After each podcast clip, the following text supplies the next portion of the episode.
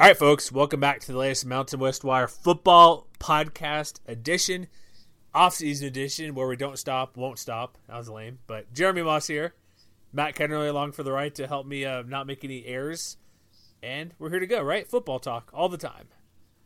For sure. So off-season week, no- should we keep track of off-season week number X, or would that be too depressing? No, unless we're counting it down, but then we'd have to figure out how many weeks there were. And right now, It's a lot. that seems like kind of a that seems like too much work. However, it did get moved up a couple days because Wyoming's now moved their, or not Wyoming, but uh, San Diego State moved up their opener versus Stanford one more day.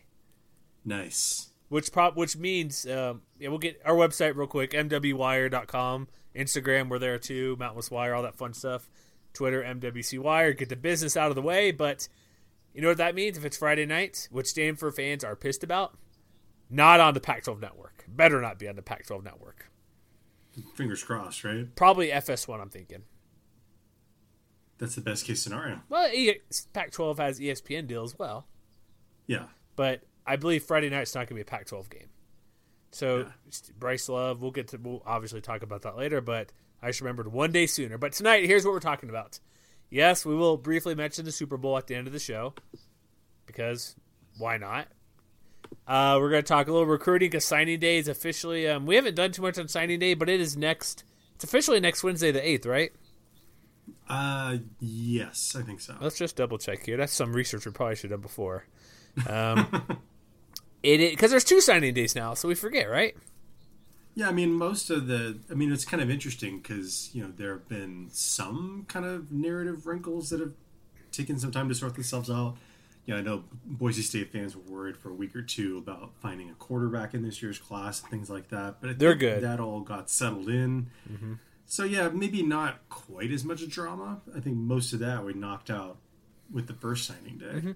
It's uh yes February seventh, which is today's February first, Thursday, so a week from t- week six days from now, or next Wednesday, whatever you're listening to this Wednesday the uh, seventh. but we'll um talk about that stuff later on. We're gonna talk a little Senior Bowl stuff because stuff actually happened that was somewhat interesting in that game. And then also we're gonna move ahead to 2018 as always. We talked about our super duper early picks last week, stupid upset picks. If you haven't listened, I made a separate track, so you're welcome. So that'll last longer because why would I listen to Senior Bowl and an early preview? That's dumb, right? Yes. So here's what we want to look forward into that. If you haven't listened already, Matt and I make a pick for a conference championship game without the favorites. So take your stab. Not San Jose State. I'll give you that much. Yes. All right, so let's just get into um Senior Bowl. Did you um what did you take out from the Senior Bowl with uh we got Josh Allen, Richard Penny, uh, Michael Gallup, Nick Bawden, um was who was the San Diego State guy? Kameron Kelly nearly had a pick. And there was also what Travion Thompson, I believe, from Hawaii. Uh, Trayvon Tom. Tra- uh, Trayvon uh, Henderson. Henderson, sorry, I apologize. But uh good showing, right? League did pretty well. I think some people made themselves some money.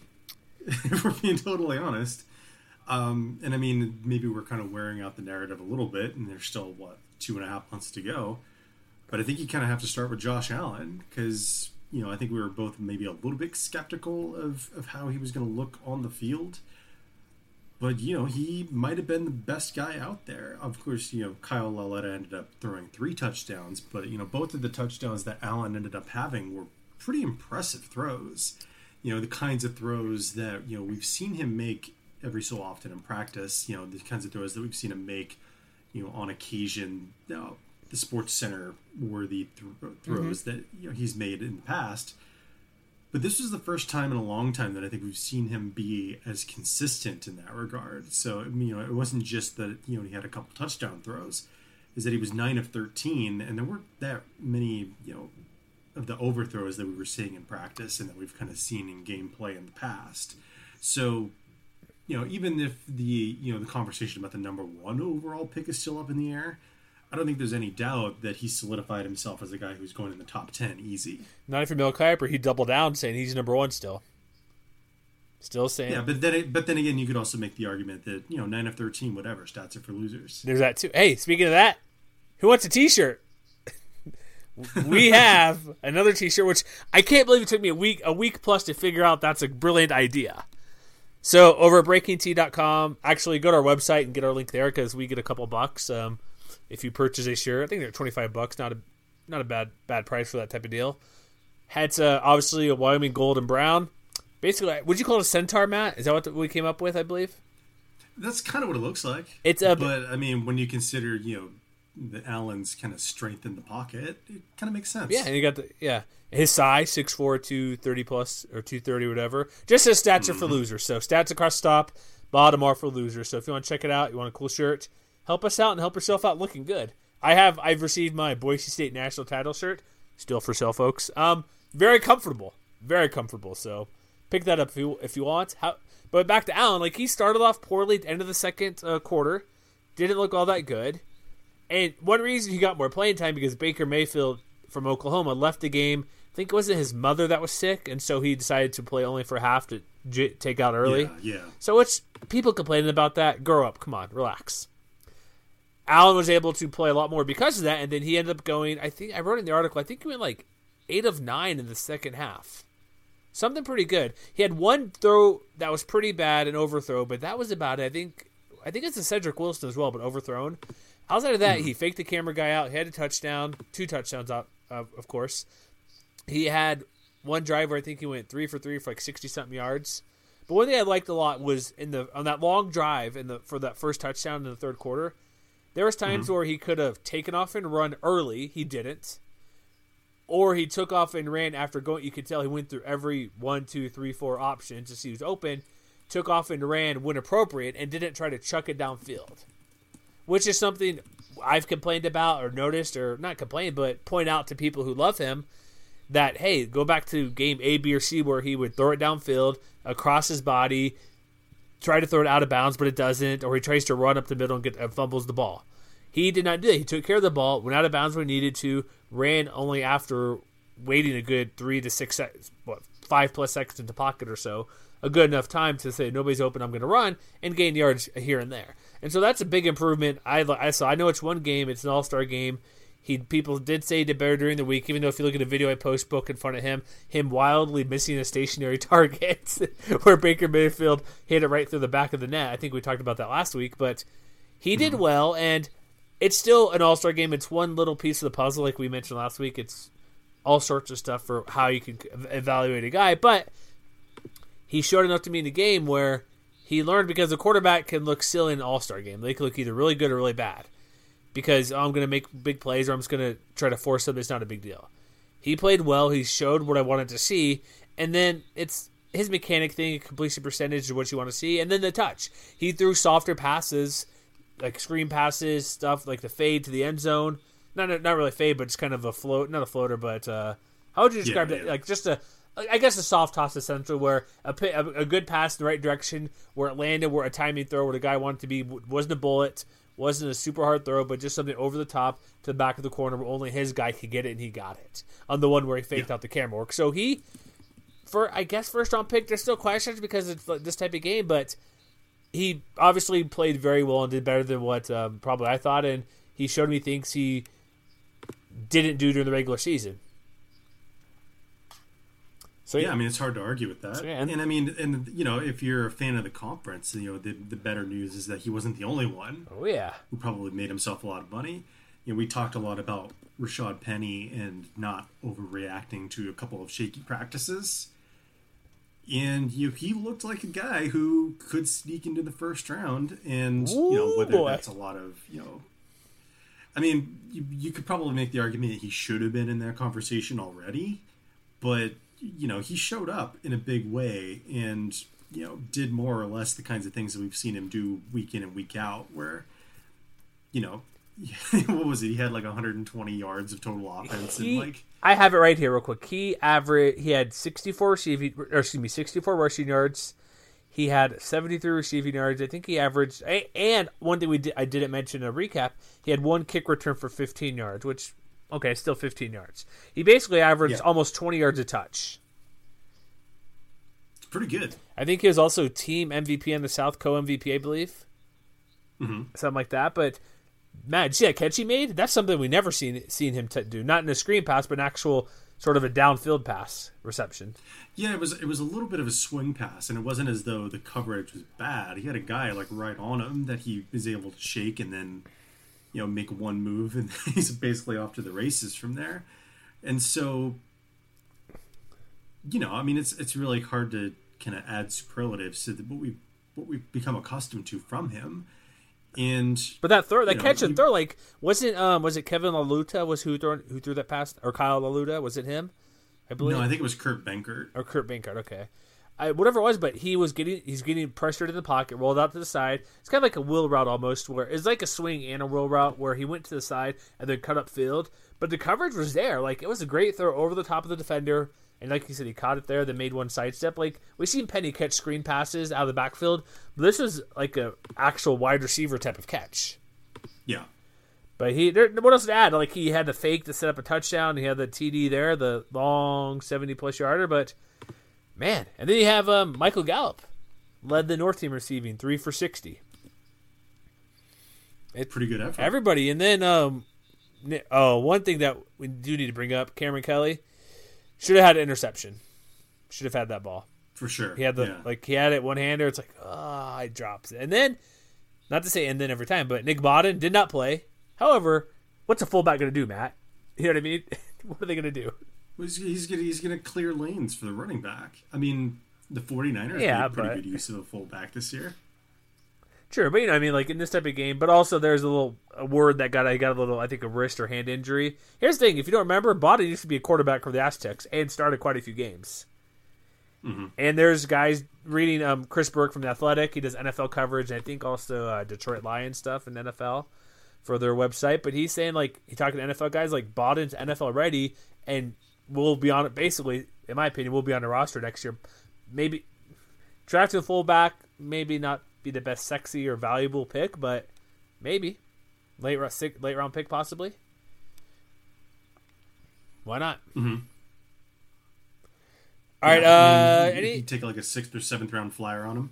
Well, let's also forget about Trayvon Henderson, who led the North in, ta- in total tackles. Ended up with a pass breakup and a half a tackle for a loss as well. Everybody You does know, it if well. he's Good like job. a day two, if he's like a day, you know a late day two early day three pick, I think that if you're a Hawaii fan, you got to be happy about that. No kidding. And then, um, really quick, um, a couple NFL draft notes. Like you mentioned, there's a couple mock round, mock draft picks. One thing we should mention: Alex Smith, the trade to the Redskins, could be a big deal in this. Uh, could make some noise potentially for like trades and stuff. We'll get into that later, but one reason it's a big deal because, well, wa- the funniest thing is, watch. I'm gonna rant. Can I rant on that trade for a moment, Matt? Is that okay? Am I allowed? Yes, Okay, Alex Smith went to my university, University of Utah. He's been at he was with your 49ers, so you've seen him up close. He's been an okay quarterback, right? Most of his career. I love Alex Smith, but continue. I would say, but he's been okay. This past year, he played much better. Why are the Redskins or Team Washington giving him a guaranteed seventy million dollars? Probably because they're desperate. But they could get. I know they could sign Kirk Cousins for like the franchise for one year, thirty-four million. But they probably don't want to do that every year because it's like the top five average quarterback. But all they gave up was a third round pick and a young cornerback. But here's what's even more dumb for Washington's sake: Kirk Cousins, Kirk Cousins is not signed. A lot of people say, "Oh, they'll trade Cousins for some picks." They cannot trade Kirk Cousins. and if you think he's going to sign with them and help them out for a trade, you got to be crazy. So, but mm-hmm. but but that could trickle down to the quarterback situation because he's a free agent. He could go to Arizona. There's a lot of places he could go to. No, no speculation really, but Cleveland, Giant. He's not going to go to the Giants. You see Cleveland, Arizona without Carson Palmer. a couple, of, a lot of teams need a quarterback in the in the league, and Cousins is going to start anywhere he goes. So, if Cleveland does something for him, p- pays him a ton of money or whatever, that could impact the draft for Josh Allen's sake. But Cardinals look to be a good fit. He's still going in that range. Most people have about a 15. Right, I think that's for the Cardinals pick, but we'll see. One thing too, I'm ask you, Matt. Um, have you seen Michael Gallup getting first round pub? I have. Pro Football Focus, CBS. Do you think he could be the first wide receiver off the board? You know, I haven't taken a good look at what the wide receiver um, class looks like, but you know, I mean, he's got two years worth of production to back up his uh, standing, so I don't see why not. I guess the one guy's the SMU receiver, and we'll get all the get into this stuff later. But I guess the uh, Calvin Ridley guy from Alabama. But we'll get, like I said, we'll get into all this later. But seeing him creep up in the first round, CBS saying he could be sleeper, Pro Football Focus. But you missed Rashard Penny, first round pick. That's uh, that's high praise. I mean, I feel like what's going to happen is is he, he won't be. You know, the Patriots are probably going to win the Super Bowl or something like that. and then they're going to use probably. that, and then they're going to they're going to trade down. They're going to trade down from number thirty two with some team that's dumb enough to trade up. Suckers. And then they're going to take like you know pick pick number thirty five or thirty six, and they're going to pick Rashaad Penny or they're going to pick you know Michael Gallup, and the rich is going to get richer. And you know we may all love Michael Gallup now, but when he's with the Patriots for a few years, we're probably all going to end up hating him and stuff like that. But that's just kind of what they do. That's just you know my my sense of how things are going to go. They're going to take someone that we love, and we're going to make and they're going to make us hate him. So him and Brandin Cooks. So you're telling me that's a good Danny Amendola. That'll be a good matchup. Good uh, class out there. I mean, Danny so, Amendola's got to re- he's got to retire at some point, doesn't he? Does he? I don't know. Man, we'll see. Uh, what can say? Then we're talking about like, also the Patriots. Some guy on Twitter, I wish I had his name in front of me, was saying like, "Well, Penny could go to the Patriots at 32." I'm like, well, Patriots kind of already have a lot of running backs. I don't think that's likely to happen because the the Patriots the Patriots never draft running backs that high. There's, there's that too. I think like Garrett Blount the first time when he was at the Patriots was drafted somewhat high. Like that'd be a good fit because the way they use running backs, like with Dion Lewis, Blount, and everybody else who they have, like I think it's since like Corey Dillon or something a long while since I had like one big time back taking the load to carry the ball as many times. But I don't know if it's Zeke in the first round. Like that would be a good fit, but but nowhere near that high because it's that high, and I don't think he's gonna be like the third running back off the board. But if he's a guy hmm. like we know can return kicks, he, he can catch the ball a little bit. I don't know. I think he'll. I think he's gonna move up because he just makes plays. That's all. That's all there's to it. It doesn't matter who he plays. He does a good job.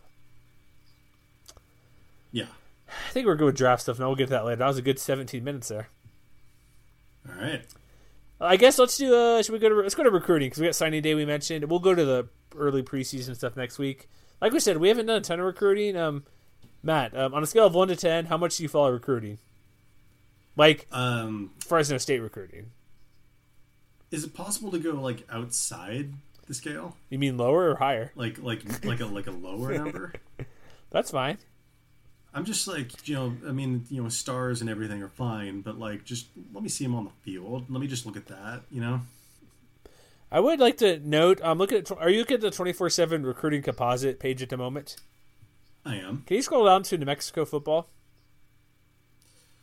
Oh, yes. I'm gonna make a dumb thing I was gonna mention. I briefly looked. I thought that was the Wolfpack logo for a second. No. I think I need to wear my glasses or something.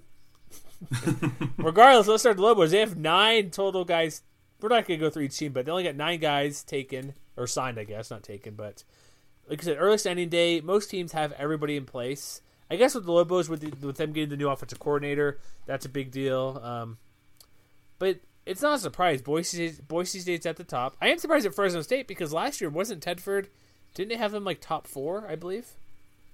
I think he ended up third. I mean, I'm not sure if I mean, it, it says that 24 7 Sports is up to date, but Maybe you not. know, if you go to New Mexico's site with all of their signings, they have 12 people listed. So I'm not sure what the discrepancy is. Okay, but they'll have they'll you'll get about 25 to 30 guys because right now Boise has what? Oh shoot, my page is gone.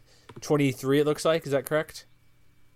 Uh, well, according to yeah, twenty four seven Sports says they have the most, as well as well, no, they don't have the most, but Colorado State has twenty three as well, and then Nevada is actually the team that's uh, making a lot of moves. They, you know, we probably won't be hearing a lot from them next week because they already have twenty four people signed. Same with Boise. So like the teams you'll hear from: Aztecs is seventeen, um, Fresno, San Jose, Air Force is twenty five, but that's fine. They send like forty guys because they can.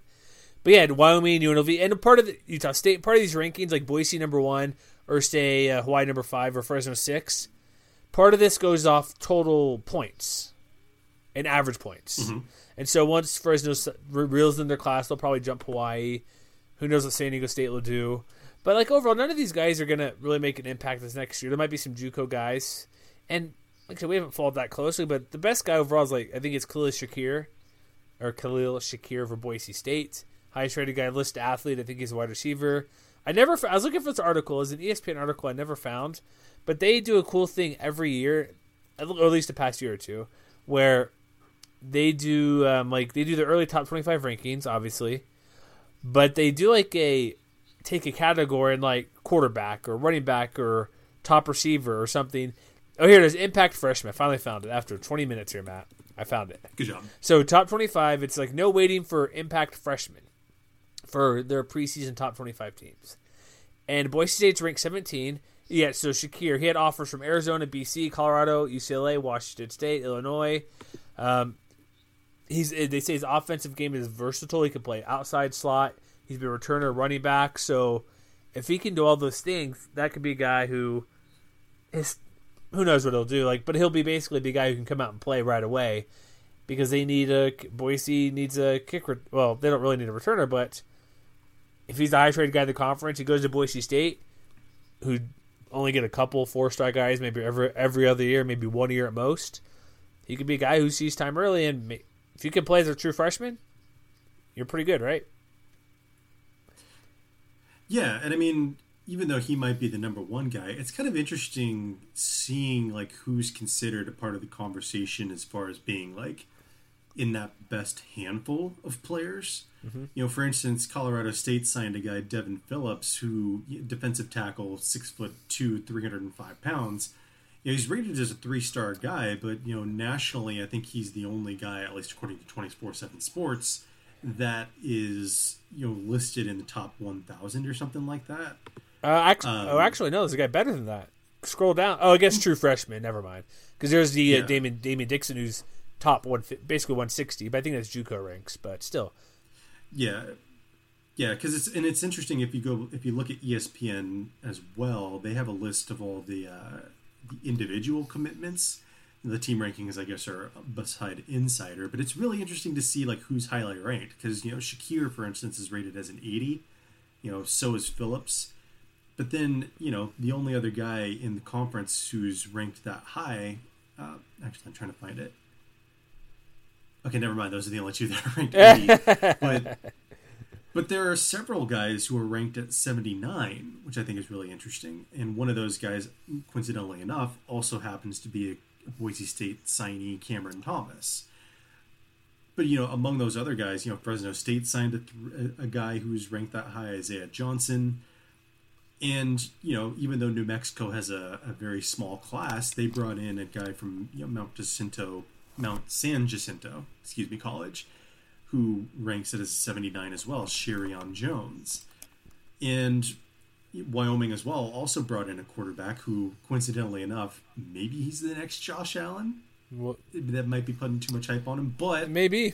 Dot dot dot. He is from and he he is from an outer lying community here in the Central Valley. Sean Chambers was a Rutgers recruit flipped his commitment to Wyoming. So, so you're saying what I get from that? Jeff Tedford missed a guy. I... No, I don't think that was on Tedford. I think that maybe that was on prior. You know, that might have been on DeRuyter in that last staff. The prior administration.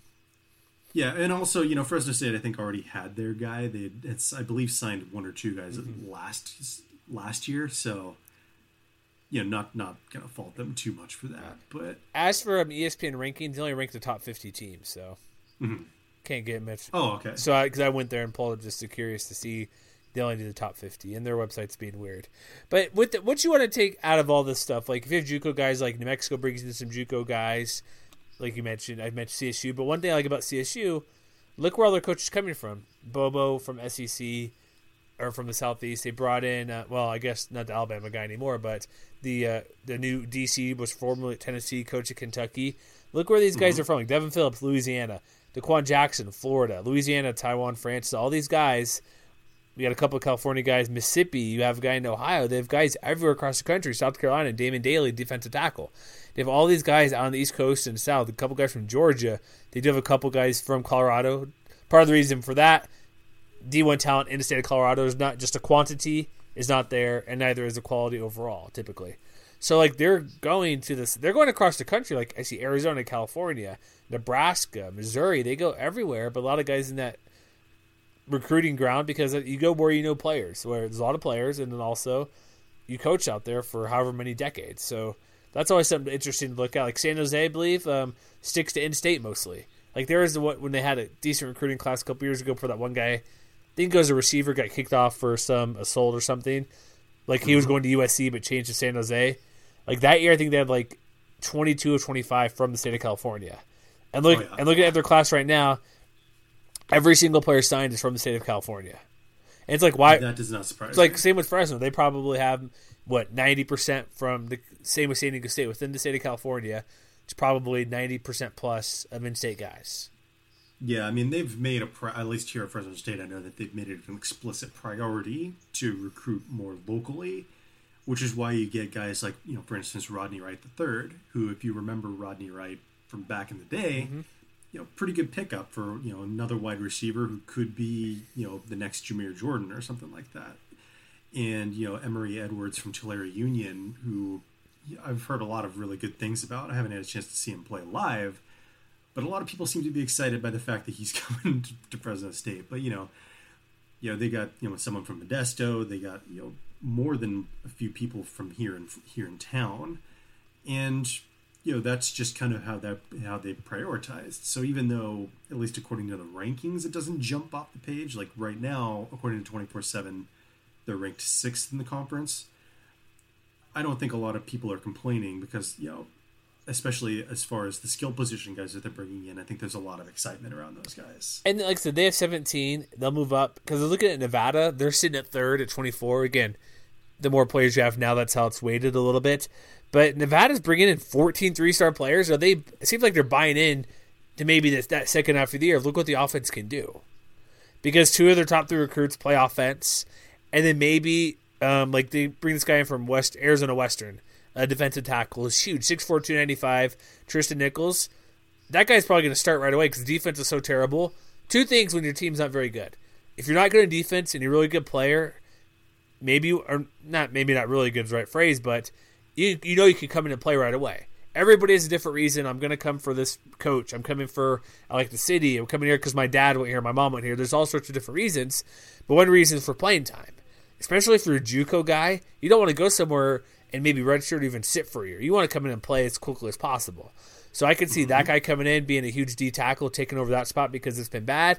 And then offense, Nevada's offense, like not to get too far ahead of next year, we'll kind of move into that area in a second, but they might be like the they'll be a top third offense minimum. I'm saying top four team in offensive production. Well, they're bringing in some really intriguing pieces. Like you know, the measurements on some of these guys are a little bit different. Mm-hmm. But for instance, they're bringing in a three star guy, a tight end, Cole Turner, who you know, according to ESPN, he six foot seven and two hundred and nine pounds. Wait, wait, wait, six seven two oh nine. Yeah, give that guy some food. That's what I'm saying. Like if the you know if he goes into like a you know a, a, training regimen that's you know befitting of a college athlete, like he could be the kind of you know monster that a run and shoot offense that a you know spread offense can really use. You know, and not only that, you know there was a lot of you know hubbub about Toa Taua, mm-hmm. for instance. You know the younger brother of Vai Taua, if you remember from back in the day, triple header, thousand yard rushing team. Yeah, three star guy, four star in some places, mm-hmm. and you know, it's not as though Nevada is completely stacked at running back. So, you know, we've seen them, you know, show some initiative in getting young guys playing time. We saw that most, you know, most clearly with someone like McLane Mannix, for instance. So, you know, if he's a guy who can come in, you know, he's not necessarily a big guy. He's only five foot 10, 190 pounds, at least according to, you know, San Luis SanLuisObispo.com. But, you know, maybe he's a guy who could come in and make an impact right away on the ground game because we know Nevada is going to be able to throw the ball all over the place. If they can get a running game that helps them a little bit more, like we started to see near the end of last year, could make them a really interesting team. Okay, quick question. I got some more tight end news here. Who was the tight end you mentioned? Was it Cole um, Turner? Cole Turner, yes. So twenty four seven lists him six six one ninety three. Yeah, that's what I'm saying. Then- Like, this dude's he's tall and thin. Then they got Ryan Smith, tight end from Granite Bay, 6'7", 220. also very interesting. I, I guess if you're that, I don't know, two twenty might be it's still a little thin. I'm thinking because I'm six four and I'm about what two thirty five, two thirty at the moment. Mhm. So that guy's like three inches taller than me, and I weigh more than him. Kind of wild, right? it's it's weird. I, I don't know. What do you think they should be like two thirty five maybe if you're a tight end? If depending if they're receiving tight end, I think a little bit more weight, right? Uh, I, mean, I think it, you know, put on 20, 30 pounds, it'll be fine Yeah, dude, six seven, two fifty, bam. for sure. Put that guy to left tackle in the NFL. right? I guess, yeah. I guess the only other note here: Boise State was freaking out because they didn't have a quarterback. Calm down, guys. You're good. Relax. You have a quarterback. You have because I think the guy I forget where he went. he decommitted. There is a slight chance this guy who lived in we mentioned last week was it Cooper came in I think who's at Washington State. Like he was going to go to BYU, had Boise on his radar, decided not to, but they, they'll be fine. They I think they're signing one quarterback if that's correct or two dual threat guys like uh, Dimitri Washington out of Solana Beach, and then Jalen Henderson, who's a Ju- JUCO guy from Texas. So, Well, they've also they also got a commitment from Riley Smith oh, maybe that. out of Florida. Oh, maybe that's what I'm thinking of. Okay, maybe that's oh, that's him. He's not signed yet. I'm looking at the only. I wish I had verbal commits on here. That kind of threw me off with this new setup. But no, that, no, that's the guy I'm thinking of. So they have three quarterbacks, and Riley Smith is the guy. So uh, let's do this. Let's take a quick break, and we'll be back to um, what talk more football, right, Matt? Oh yeah. All right, let's look ahead to 2018 again because that's what we do here. And also, programming note, you know what we're going to do next week, Matt? What are we doing next week? Probably your favorite podcast of the year. Which one? Which is? You know what that is. Oh, we're doing March Shredness. Is it time? It is. Heavy metal, right? Is that the is that the bracket? It is 1980s hair metal. Oh. And by the way, if you're interested, the play-in games, you know what you would call like the equivalent of the first 4 Mm-hmm. They're going on right now. So you can always hit pause on the podcast, go to marchshredness.com, or you can find them on Twitter at marchshredness. Um, you can find a link to the playlist that I made for them, uh, so you can listen to all the songs. You can visit the website here; the music video is there as well. But we're gonna dig into this. We're gonna get Eli in on this. Probably talk Brandon back into doing this again. It's gonna be good. We need. I need to study up because I'm not too familiar with this type of music. I am a little. Really? I a little bit. I'm just I grew up on this stuff. I, the stuff we had last time.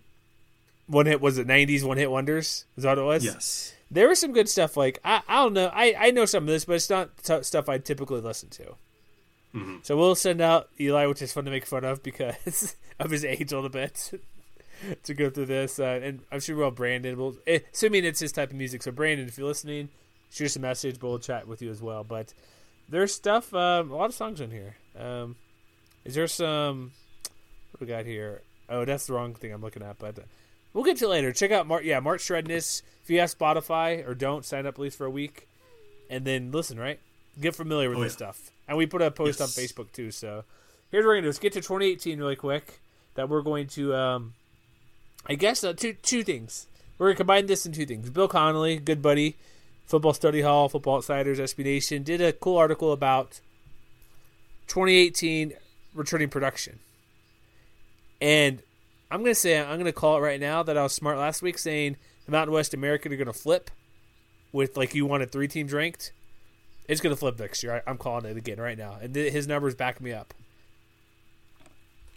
Yeah, I mean, not to say that returning production is everything, but like if you if you look at the article, and maybe we can link to it in the in the website article that we do. Definitely. you know you'll you'll see that there's like a lot of correlations between like how a team does in year one what they return for year two and then how successful they are you know how much progress an offense makes as far as like points per game yardage gain and stuff like that so like one of the big things for instance is you know receiving yards that someone returns you know, there's a couple of teams at the top of the list, especially on offense, that are going to be really strong in that regard. And I think, you know, you start looking at Fresno State and Nevada, for instance. You know, those two teams ranked in the top 15 overall. But I think a lot of what the numbers are looking at are looking at the fact that they're returning a lot of guys at, at wide receiver and at quarterback, mm-hmm. for instance. You know, both of those guys, you know, Ty Gangi and Marcus McMaryion, definitely at least in the you know top four, top five quarterbacks in the conference, above the median, you would say. Mm-hmm. And then you know they're stacked at wide receiver. You know they got you know KeeSean Johnson, Jamire Jordan back for one last go around um, you know, McLane Mannix, Brendan O'Leary Orange, on the other hand. So even though there's a contrast of styles between those two teams, they're going to have you know more success in the passing game next year, I think, than they did this year. And you know, for Fresno State, most pronounced it was it was those third down situations, the passing down situations that they had a lot of trouble with and I think that with a with an entire off season to work with with the with the whole offense, that you know the ceiling is really high for that team. Mm-hmm. And you know even though Nevada's coming off of a season where they only won two games, you know with as much offensive production as they have coming back, you know I think it's not outside the question that they could fight their way back to bowl eligibility if the offense is explosive mm-hmm. enough and they they take a step forward in efficiency. And thing I noticed looking through the, this correlation, like what matters most to being a good team with returning talent, mm-hmm. receiving yards, which favors, like you mentioned, Fresno State, Nevada, it'll favor quite a bit for who they've returning, and then also pa- basically the passing game. If you're good on passing offense and passing defense, typically you're going to be you're in good shape, and that's a kind of interesting that the passing game would carry that much weight. And that's what makes a team like Boise State really interesting mm-hmm. by these metrics because on the one hand they're losing a ton of production on offense and you know overall they don't rank quite as highly you know they rank only 42nd overall but if you want to look specifically at defensive returning production you know some of those big things you mentioned pass defenses you know uh, especially at defensive back mm-hmm. you, know, you know overall tackles correlation they lead the mountain west in defensive returning production. So, you know, we can talk more about it at length. You know, Brett Rypien's coming back, but you know, he's going to have a host of different weapons around him. Mattison's coming back, but it's those guys in the secondary, you know, with another year together, that could really make or break this team's New Year's Day chances next year. Gotcha. Okay, I was like, where are you looking at this stuff? At I was looking at I sorted by total returning. I'm like, wait a minute. Yeah, yeah, they're top ten. There, it's and here's the thing too. Like one thing to note, like well, it's all relative. San, San Jose State returns ninety percent of its offense, but they're just terrible last year. It's like how much yeah. better can I know with Montel Aaron? He's the quarterback. He showed some good things when he's playing, but I believe isn't Billy Freeman gone with the Spartans? Well, Billy Freeman was long. Oh no! But last year, there last year there there was Josh Oliver was there. Oh, who am I thinking of? Then maybe I forget. Maybe it's somebody else. But yeah, it's good to have that back, obviously, but how much difference is that going to make? Well, I mean, I think in that particular case, you know, what you have going on is you had a redshirt freshman quarterback who's going to be going into his second year as a starter, probably unquestioned yeah. as a starter. Mm-hmm. And, you know, they had a couple of freshman running backs last year who came on late, like uh, Tyson Parker, for instance. And then you know, as far as wide receivers are concerned, I think Tim Crawley is graduating. But, you know, you look at what their roster looks like from last year, they have a ton of receivers coming back mm-hmm. who could play a pretty significant role. Like, um, you know, Justin Holmes, I think, is going to be, he's a senior. He's probably their unquestioned kind of veteran guy. But, you know, Bailey Gaither had some moments last year. He's back. Jaquan Blackwell had some had some plays. Trey Walker had some opportunities to play. So it's a young team, and it, you know it may still not be pretty in a lot of weeks next year, but it's a it's the kind of team that's going to grow together. And I think that that's you know how you would look at that particular situation relative to some of the other more successful teams from last year. I, I agree. It's just like every while production does lead to results, you still gotta have talent. That's true. And so like look, but one thing overall, like the Mountain West, like looking at a total returning overall, really quick, you had what did you say? Boise was top ten. Was that right? Or no? Defense, excuse me. Yeah. Fresno State overall is twelfth in the country. They have seventy four percent offense, seventy nine defense. Nevada seventy eight and seventy eight. In Wyoming, even losing Josh Allen, they're inexperienced. They bring a lot of guys back, about the same top twenty range. That's why I'm thinking with the Nevada case, Well, I'll, I guess if you're listening now, my that was my pick for the for not if I'm not going with like Aztecs or um, Bulldogs. Nevada, I mm-hmm. think they're gonna make, they could potentially make the biggest jump next year. Yeah, I mean, I, I definitely agree because not only are they returning a lot of offense, you know, the defense a little bit rough at times last year, but they mm-hmm. have a lot of returning production as well, which definitely counts for something. You know, those helps playing San Jose State, playing Hawaii, who lost their quarterback and wide receiver, playing teams like that and that aren't that good at the moment. Yeah, that's definitely true because you know you look at the the teams facing biggest the biggest deficits, and you know Hawaii obviously had Dru Brown transfer. They had um, Dylan they had Dylan Collie transfer, right? You know they rank ninety fourth, but you know if they lose one or two more guys, you know it's it's. I'm not sure exactly how that would impact the ranking, but it's definitely not going to be in a good way. Yeah, Dy- you know what I mean? Diocemy Saint Juste is gone as well. Mm-hmm. They lost like everybody, but like here's the big picture I want to get at. Like you mentioned last week that there should be three teams ranked in preseason 2018. yes. I wasn't with for those, that, with those teams being Fresno, Boise, and San Diego State. I questioned where's Fresno State because look at this returning talent from a team that won so many games. You would think I know there's a prove it stage, but overall, the Mountain West returns the most talent. Not excuse me, not talent, production out of any team in the country. The conference does, I should say. It's close. It's very close because there's only a six percent difference between the Mountain West at one and the American at ten, but still they have the most returning production back, which means something. Yeah, I mean it's six percent is not nothing. Well, I mean, I, yeah, I guess think of it: six yards of a football field, right? Mhm. That could be a big deal. Imagine kicking a 38 yarder to a 44 or 44 to 50 yard field goal. That's a big deal. So I guess I guess it's not nothing. You're right. Yeah, and I mean, and it's and if you want to go look for this yourself, it, it's it's interesting to see the breakdown by team because on the one hand you have Fresno State and Nevada, on the other hand, Colorado State is the one team I think in, in just searching cursorily, you know, they're having to pl- replace a lot on both sides of the ball in a way that you know no other team in the conference is. You know, there nobody else is going to face that kind of challenge. You know, on offense they're only returning 27% of their production, which ranks next to last in the FBS. And on defense, it's not much better. It's only 122nd, which gives you an overall figure of dead last. Here's uh, can I give some Rams, Rams fans some hope on this? Yes. Running game back is still stacked Oh, yeah. because Richard Body is going to get a lot more carries. Marvin Kinsey's is going to be, even though he played last year, fully 100%. Yeah, they lose a 1,300 yard rusher. They lose Nick Stevens. They lose uh, Michael Gallup. Positive thing, Collin Hill played better than Nick Stevens in the, his first year. So there's a chance that talent, a quarterback, could be equal to with Nick Stevens, who should be on an NFL roster next year. For sure. So- yeah, and I mean, this is not to say that they're completely devoid of talent now. Mm-hmm. You know, not only Collin Hill, but like a guy like Warren Jackson, for instance. He's, I believe, he's going to be a, is he a sophomore or a junior next Uh, year? we'll have to look later. I'm not sure at the moment. Oh, he's he's a sophomore. Okay. Excuse me, but you know he came on a little bit last year. He's, you know, probably my next pick to be the breakout receiver in this conference. So you know they'll be fine. They're definitely going to be competitive. Mm-hmm. You know, they have Olabisi Johnson back as well. They have you know a lot of highly recruited talent from the last couple of, uh, of recruiting classes.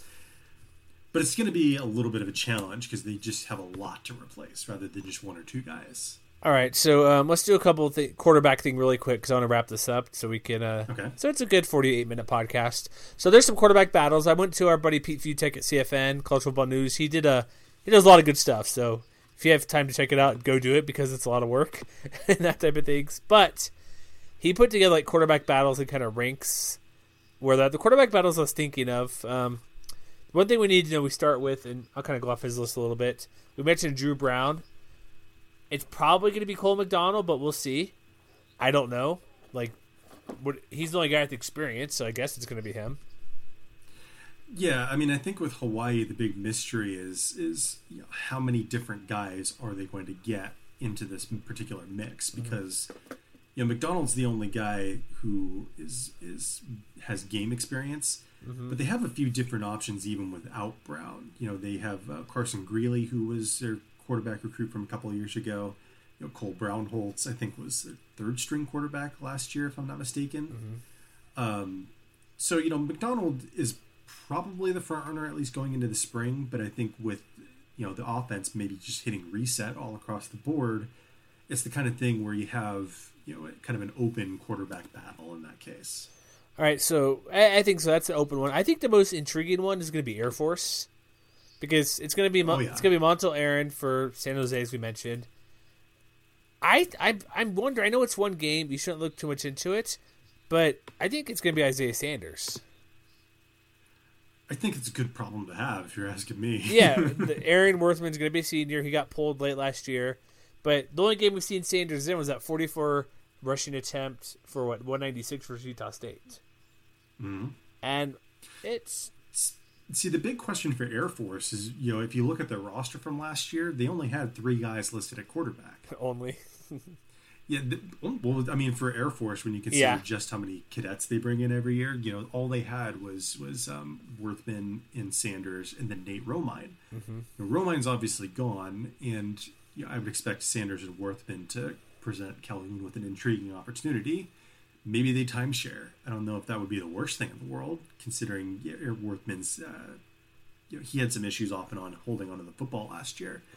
But they've also brought in a couple of guys, or actually three guys, who are listed as quarterbacks on ESPN. Um, so maybe one of those guys gets in the mix as well. None of them are, you know, highly recruited. That's not usually what Air Force does. But they're going to have some options, and it wouldn't surprise me if someone pops up in the same way that Sanders popped up last year. I think it's going to be an open competition. My guess is Worthman has the inside track, but I wouldn't be surprised if Sanders carves out a role for himself. okay. I go Sanders, you go Worthman. We'll keep an eye on that one. I guess the next we already know who Boise's going to be Nevada. Ty Gangi. I disagree with the 94th ranking he has them here. I think Nevada's offense could be pretty good. I guess you got um, Collin Hill, CSU, Boise. Obviously, I guess Boise's a little is some intrigue because it's going to be Brett Rypien 100, percent hmm and I think that's the right choice. I guess the other open position, Wyoming. I guess Nick Smith.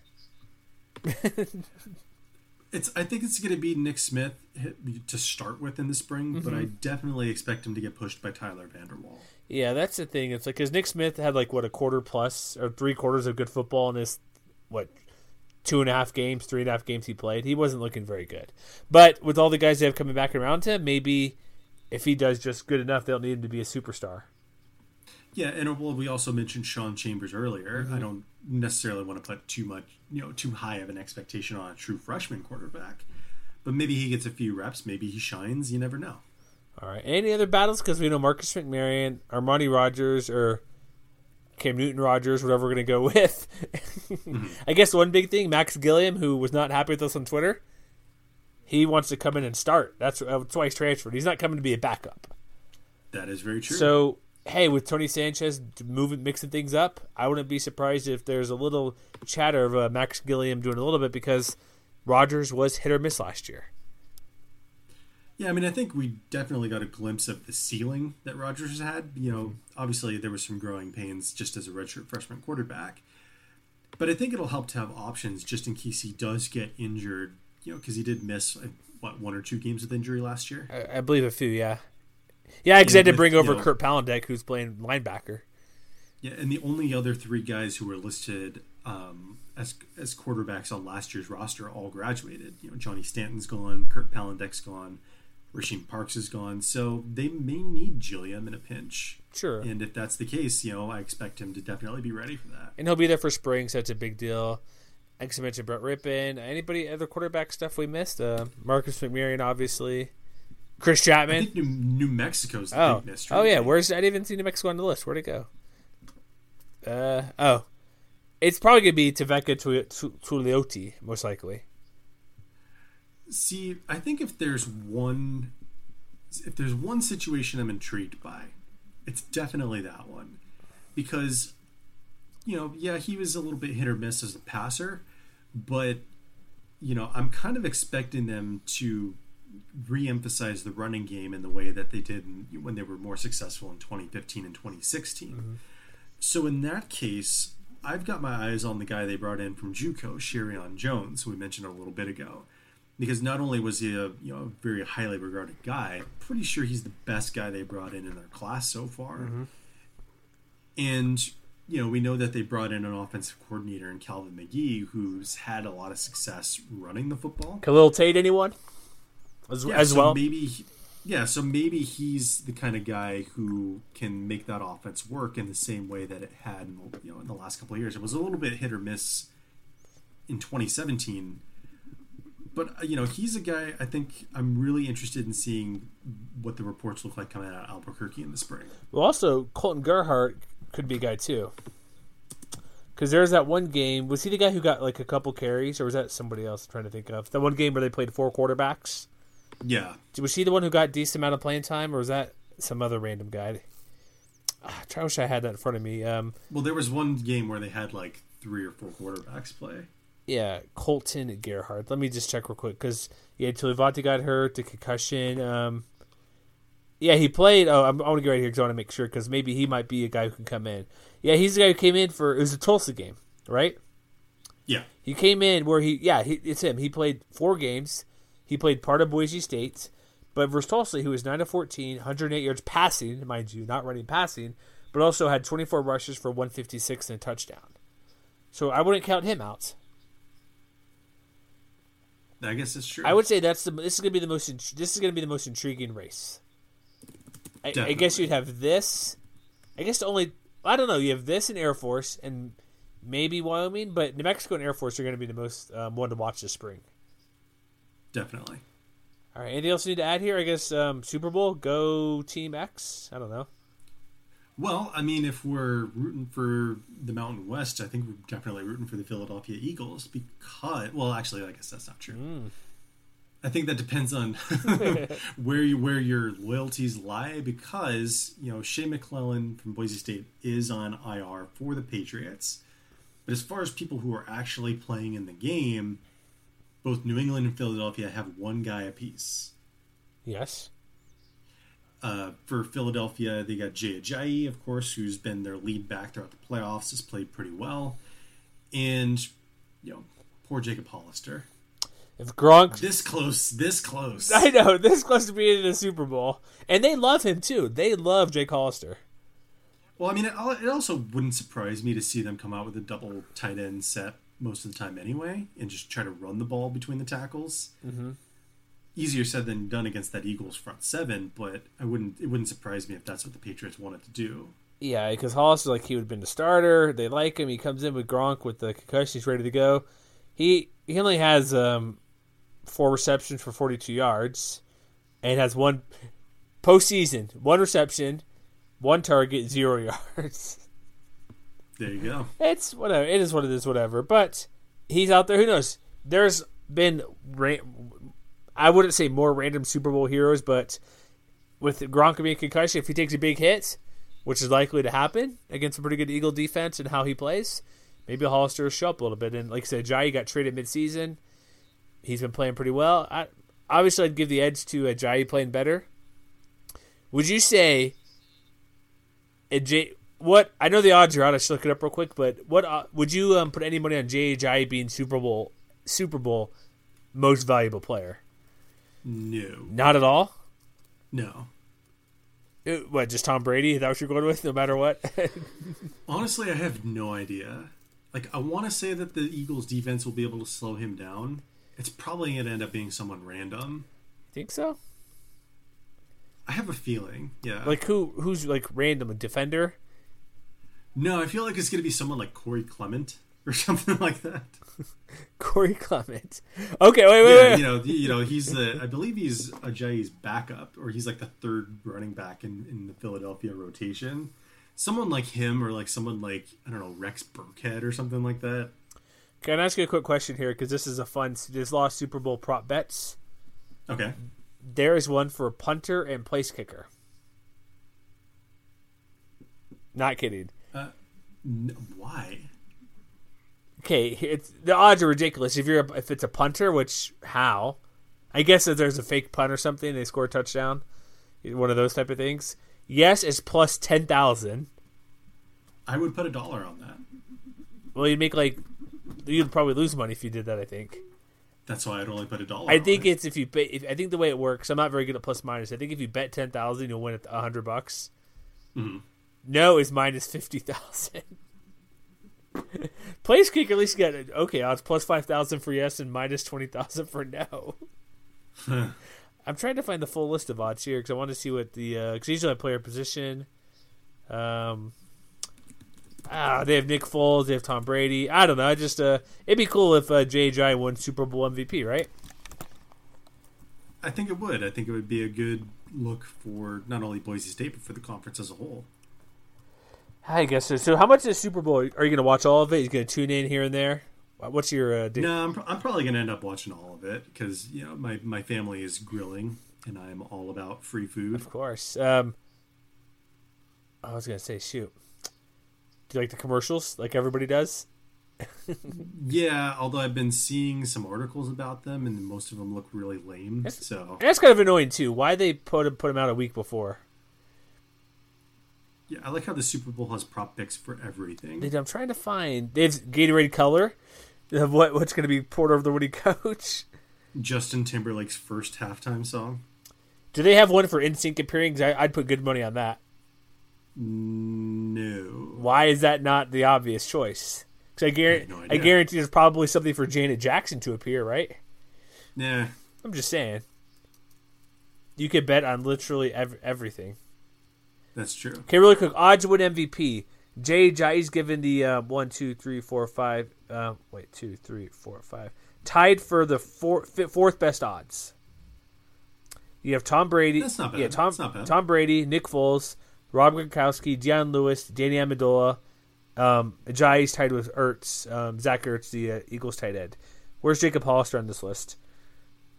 I'm, I'm serious. Um, they have defenders. No J. You would think with Gronk's injury, he was he would have been on the board at some point. You would think. I am not seeing it. Um, that's all I got. Um, that's disappointing. Yeah, I I bet he's off the board. You can take the field though at two thousand if you want, which is better than plus twenty thousand. That guys like Philip Dorsett or Kyle Van Noy or Troy Flowers, Trey Flowers are getting. Nice. All right, that's all I got. Anything else we need to add? I think we're good. I think we've exhausted every football angle at this moment.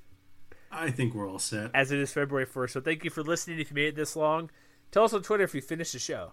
Head over to MWC Wire on Twitter. We will um, answer questions, do everything you want us to do. Um, I don't know. You want a t shirt? Let us know. Again, if you design a t shirt, you will get a t shirt for free. That's a deal, right? Yes. And uh, Spreaker, iTunes, Stitchers, um, all the places you get a podcast, let us know. Leave us a review. And um, as always, we will see you next time where we're going to be talking March Shredness.